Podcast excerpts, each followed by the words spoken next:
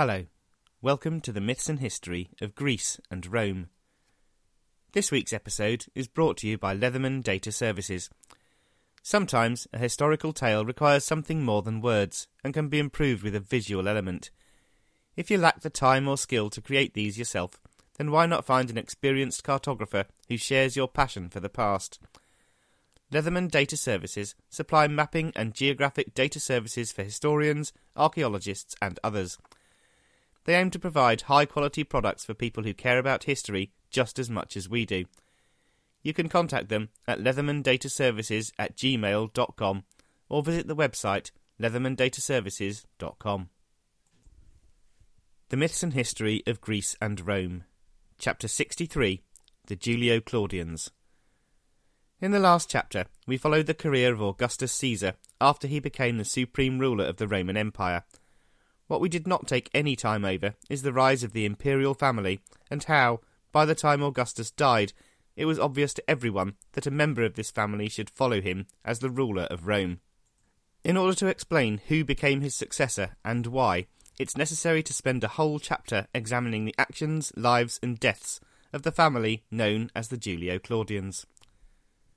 So, why are they known as the Julio Claudians? Well, that's an easy one. The members of this extended family are descended from two of the patrician families of Rome, the Julii and the Claudii. Augustus was a member of the Julii through his posthumous adoption by Julius Caesar. His wife Livia had been married to a man called Tiberius Claudius Nero, and her two sons were his sons. He, and therefore his sons, were members of the Claudii. The Julio Claudians were an extended clan descended from one or both of these families. The marriage of Augustus and Livia produced no children. Augustus had one daughter from his previous marriage to Scribonia. Her name was Julia. Livia, as we know, had two sons by Tiberius Claudius Nero, whose names were Tiberius and Drusus. Augustus also had a sister, Octavia, the abandoned wife of Mark Antony, Octavia had previously been married and had a son, Marcellus, and two daughters. With Mark Antony, she also had two daughters, one of which, Antonia, will become very important in our story. So, this was the Julio Claudian clan in the early years of Augustus's reign. Not too complicated, is it? Well, it's going to get a lot more intricate and interesting as time goes on, so concentrate hard. It's not known whether Augustus was considering the succession by 25 BC, but it seems by his actions that he probably was. Marcellus was married to his now 14 year old daughter, Julia. Augustus was very fond of the young man and started to arrange for him to be appointed to official positions so that he would be able to become a senator long before he would normally have been legally allowed to do so. It seemed to many that he was grooming his heir, and maybe he was. In 23 BC, though, events forced Augustus's hand. He became very ill, and everyone, including Augustus himself, thought he was going to die. Probably deciding that at 19 Marcellus was too young to succeed him, he turned to the man he turned to every time he was in trouble. He prepared to hand his signet ring, a token of power, to Marcus Agrippa. Although there was no legal basis for succession, after all, Rome was supposed to be a republic, the handing over of the ring would signify to the army that they were to obey Agrippa. This was enough for power to be wielded. Anyone who had the army behind them was clearly in charge. Against all the odds, though, Augustus survived. Marcellus was not so lucky. Augustus's nephew and son-in-law died in 23 BC, aged just 19. Now, this is where we must look at one of the myths of the Julio-Claudian clan. Anyone in the UK over about 35 has probably seen the British TV series I Claudius, which chronicles the family from late in Augustus's reign until the death of the Emperor Claudius. It is a masterpiece of storytelling, and more than does Robert Graves' original tale justice. The one thing you'll notice from the story, though, is that nobody dies of natural causes. Pretty much everyone is poisoned, apart from one or two more bloody deaths, which I will not describe here. You will also notice that a large number of these deaths are attributed to the Augusta, Augustus's wife, Livia. It's certainly true that Livia pushed the claims of her two sons, Tiberius and Drusus, and pushed them hard. There's no evidence, though, that she actually had a hand in any of the deaths. Marcellus's death is the first of many which poor Livia has been subsequently accused of having a hand in. She almost certainly didn't do it. Death at a young age was not uncommon in Roman times, even among the rich and powerful. After his illness and Marcellus's death, the succession occupied a prominent place in Augustus's mind. It can quite reasonably be said that he became a little obsessed with it. It appears he wasn't on the same wavelength as his wife at the beginning, Quite understandably, he wanted his successor to be a descendant of his rather than a stepson. In order for this to happen, his only daughter Julia needed to marry again. But who should she marry? Go on, have a guess.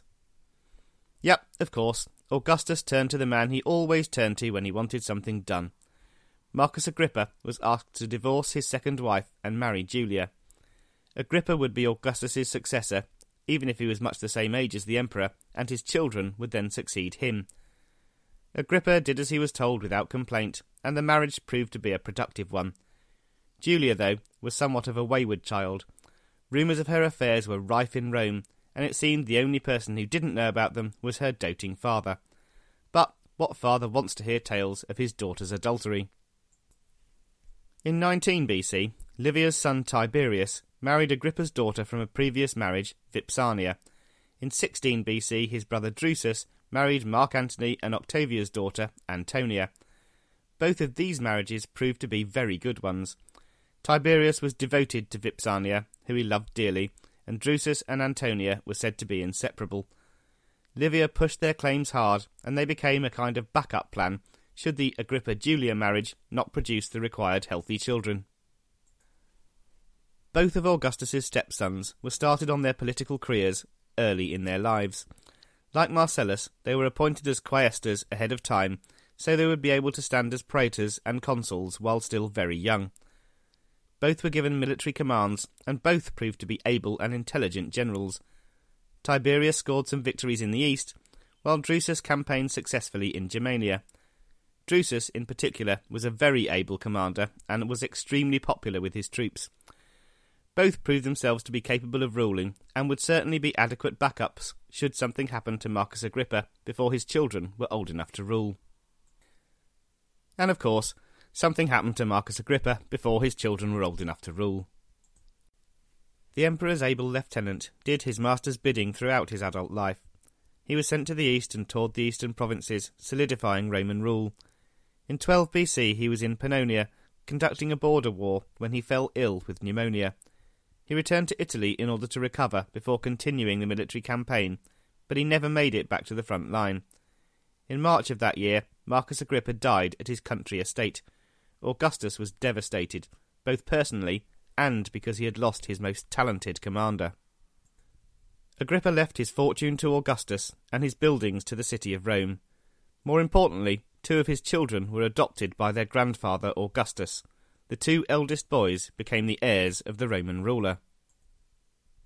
Marcus Agrippa and Julia had five children. Gaius, the eldest, was born in 20 BC, closely followed in 19 by a sister, Julia. To avoid confusion with her mother, she is known as Julia the Younger. Next was Lucius, born in 17 BC, followed by another daughter, Agrippina, in 14. The youngest child was called Agrippa Posthumus because he was born after his father died. Even the eldest son, Gaius, was only a small boy, and thus not yet ready to succeed his grandfather. Augustus had to resort, again, to his backup plan. He was keen, though, to ensure that his grandsons would eventually succeed him, and so he did something which caused deep rifts in the family. He forced poor Tiberius to divorce his beloved Vipsania and marry Julia, wayward daughter of the emperor. Neither of them were happy with this arrangement, and they despised each other. Julia's extramarital affairs became even more scandalous and even more public. Tiberius and Vipsania had a surviving son named Drusus after his uncle. To avoid confusion, we will call Tiberius his brother Drusus I and his son Drusus II. And yes, in case you're wondering, we're doing it this way because there will be another one. Tiberius was a loyal commander for Augustus and an excellent soldier, but he bitterly resented the enforced divorce. The resentment grew and grew inside the young man until he became an increasingly bitter middle aged man. The marriage with Julia produced no children which survived beyond infancy, so Augustus would have no direct heirs from this union. It was even more important, then, that his grandsons, Gaius and Lucius, were advanced early and prepared to rule well. In 9 BC, tragedy struck the imperial family once more. One of Augustus's backup plans was removed from his thinking when his younger stepson Drusus, Drusus I, died. The young man, perhaps an even better soldier and commander than his brother, had had considerable success campaigning against the German barbarians. He was busy fighting when he fell from his horse, an occupational hazard for ancient commanders. Unfortunately, his injuries were too severe. He lasted a month or so, giving Tiberius time to ride to his brother's side before he died. In the summer of 9 BC, though, Nero Claudius Drusus Germanicus, younger son of Livia, succumbed to his injuries. Tiberius was devastated by his brother's death. They'd always been very close. Drusus's body was brought back to Rome, and his ashes placed in the mausoleum of Augustus, built ready for the ashes of the emperor himself. His wife, Antonia, also devastated, never remarried. This was very unusual in the highest echelon of Roman society, but she was adamant. Drusus was her one and only love, and she had no intention of finding another. Antonia and Drusus had three children. The eldest son, Germanicus, was six when his father died. The second child, a daughter called Livilla, was four. The youngest child had been born with a deformity and was not expected to live long. His own mother despised him and later called him a monster. His name was Claudius. Tiberius was now the only backup plan, and Augustus was getting old. In 6 BC, Tiberius was given full tribunician powers in the east. These were similar to the powers that Agrippa previously held, and further pointed to Tiberius's position as the heir to Augustus. It seems, though, that Tiberius flipped a little. Maybe he realised he was only a stopgap solution for the succession. After all, Augustus had formally adopted Gaius and Lucius, so they were the heirs he really wanted. Maybe it was the increasingly wayward behaviour of his wife. Maybe he was simply fed up with it all. Whatever the reason, on the verge of becoming the second most powerful man in the empire, Tiberius suddenly withdrew from public life and retired to live on the island of Rhodes. Livia was furious and tried to persuade her one surviving son to change his mind, but Tiberius was adamant. A year or two later, he thought better of it and requested that he be allowed to return to Rome, but the rift with Augustus was too deep. He was refused. With his retirement, all Livia's chances of being the mother of the next emperor disappeared. Maybe this is why she is so often blamed for what happened a few years later. But more of that in a minute. In 2 BC, Julia's scandalous activities finally caught up with her. She was arrested for adultery, and Augustus cancelled her marriage with poor Tiberius. Tiberius was, no doubt, delighted to be rid of her. Augustus must have been crushed. He couldn't bring himself to have his own daughter executed, so she was exiled to the tiny island of Pandateria. Her mother Scribonia went with her, but she was allowed no other visitors without the express permission of Augustus himself. She was later allowed to return to the mainland, but not to Rome. Augustus never forgave her and gave instructions that when she died, she was not to be buried in his mausoleum. Sometime around 1 BC, there was a dynastic union between the Julian and Claudian branches of the family. Germanicus, eldest son of Drusus I and Antonia, married Agrippina, younger daughter of Julia and Marcus Agrippa. They would go on to have a number of children, two of which will have huge parts to play in the later story of the Julio Claudians. So, back to Augustus, Livia, and the problem of succession. Well, for a while, there was no problem.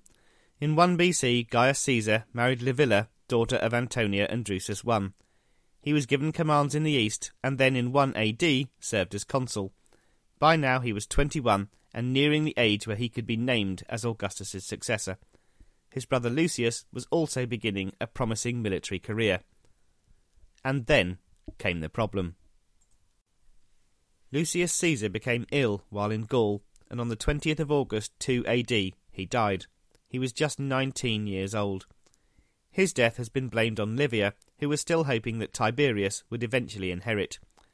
The historian Tacitus has suggested this, but he was writing a hundred or so years later. It seems there was no talk of it at the time, and it's highly likely that poor maligned Livia was entirely innocent. death from illness at a young age was, as we have said, far from uncommon. Augustus, desperately sad, concentrated all of his efforts on Gaius, Lucius's older brother. The young man was proving to be an able commander and a good potential successor. It was a tragedy, both personal and political, for Augustus when in 4 AD Gaius was wounded in a campaign in Armenia. Tragic because Gaius Caesar died from the effects of the wound soon afterwards. He was 24 years old. In the space of two years, Augustus had lost both of the young men who he had been grooming to follow him. He loved them both dearly and was deeply saddened by their loss. So, let's take stock. What options does Augustus have left? He's one surviving grandson, Posthumus Agrippa, but Posthumus is only 16 and hasn't been adopted by Augustus. He has two surviving step grandsons, Germanicus and Claudius. Germanicus is 19 and turning into a fine young Roman. Claudius, on the other hand, is only 12, is slightly deaf, and has a pronounced limp due to a birth deformity. And then there is Tiberius. The former heir is itching to get back into Rome and resume a public life. His mother Livia is constantly badgering Augustus about making Tiberius his heir once more. Augustus made a decision. Tiberius was recalled to Rome and formally adopted by the princeps. Agrippa Posthumus was also adopted. In order to ensure further succession, Tiberius was made to adopt his nephew, Germanicus. This he did, although it must have stuck in his throat because his own son, Drusus II, was only a couple of years younger than Germanicus, if Tiberius inherited, then surely he would want his own son, not his nephew, to follow. Agrippa Posthumus's claims to the succession were removed when he was exiled to the island of Planasia in 9 AD. Nobody is quite sure why this happened. There are reports that Posthumus was a moody, rude, and aggressive child who didn't mature much as he grew up. This doesn't seem sufficient cause for exile, though. What's more likely is that Livia finally got her way and persuaded Augustus that Posthumus was not fit to rule and that he must finally decide in favour of Tiberius. Posthumus's sister, Julia the Younger, was also banished after her husband was executed for conspiring against Augustus. So Tiberius was finally the unchallenged heir to Augustus Caesar. He was sent to Germania in 10 AD and returned after successful campaigns two years later he was given a triumph, a ceremony now only reserved for the family of Augustus. In 12 AD, Tiberius was made co princeps. This gave him powers equal to that of Augustus himself and made him unchallengeable once Augustus died. Augustus Caesar died, aged 75, in August 14 AD. And August was indeed August. The month was named after the great man. Tiberius stepped into his shoes and became the second emperor of Rome, although the fiction of the Republic remained very much alive. Tiberius was unchallenged. The Senate validated his position as princeps, and Augustus was declared to be a god, just as Julius Caesar had been. Around the same time, Posthumus Agrippa was executed, either on the orders of Augustus just before he died, or more likely on the orders of Tiberius just after he died. The exact details and time are not known. Despite the many deaths, the Julio Claudian family was still numerous. Both Livia and Antonia were going strong. Tiberius's son Drusus II was still married to Livilla, sister to Germanicus, although they had no children. Drusus's son Claudius was still around, unwanted and unnoticed. Germanicus was still married to Agrippina, last surviving unexiled child of Marcus Agrippa and Julia. In 14 AD, at the death of Augustus, this pair had three sons. Three daughters would follow in the next four years. In 14, the eldest son, Nero Caesar, no, not that Nero, was about eight, and his brother Drusus, who we will call Drusus III, seven. The youngest son, Gaius, was not quite two. At the beginning of Tiberius's reign, Germanicus was sent to command the forces in Germania. Little Gaius was given a tiny soldier's uniform, which he used to wear around the camp.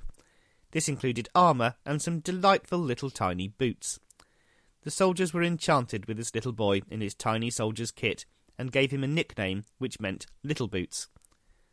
And what was this nickname? Caligula.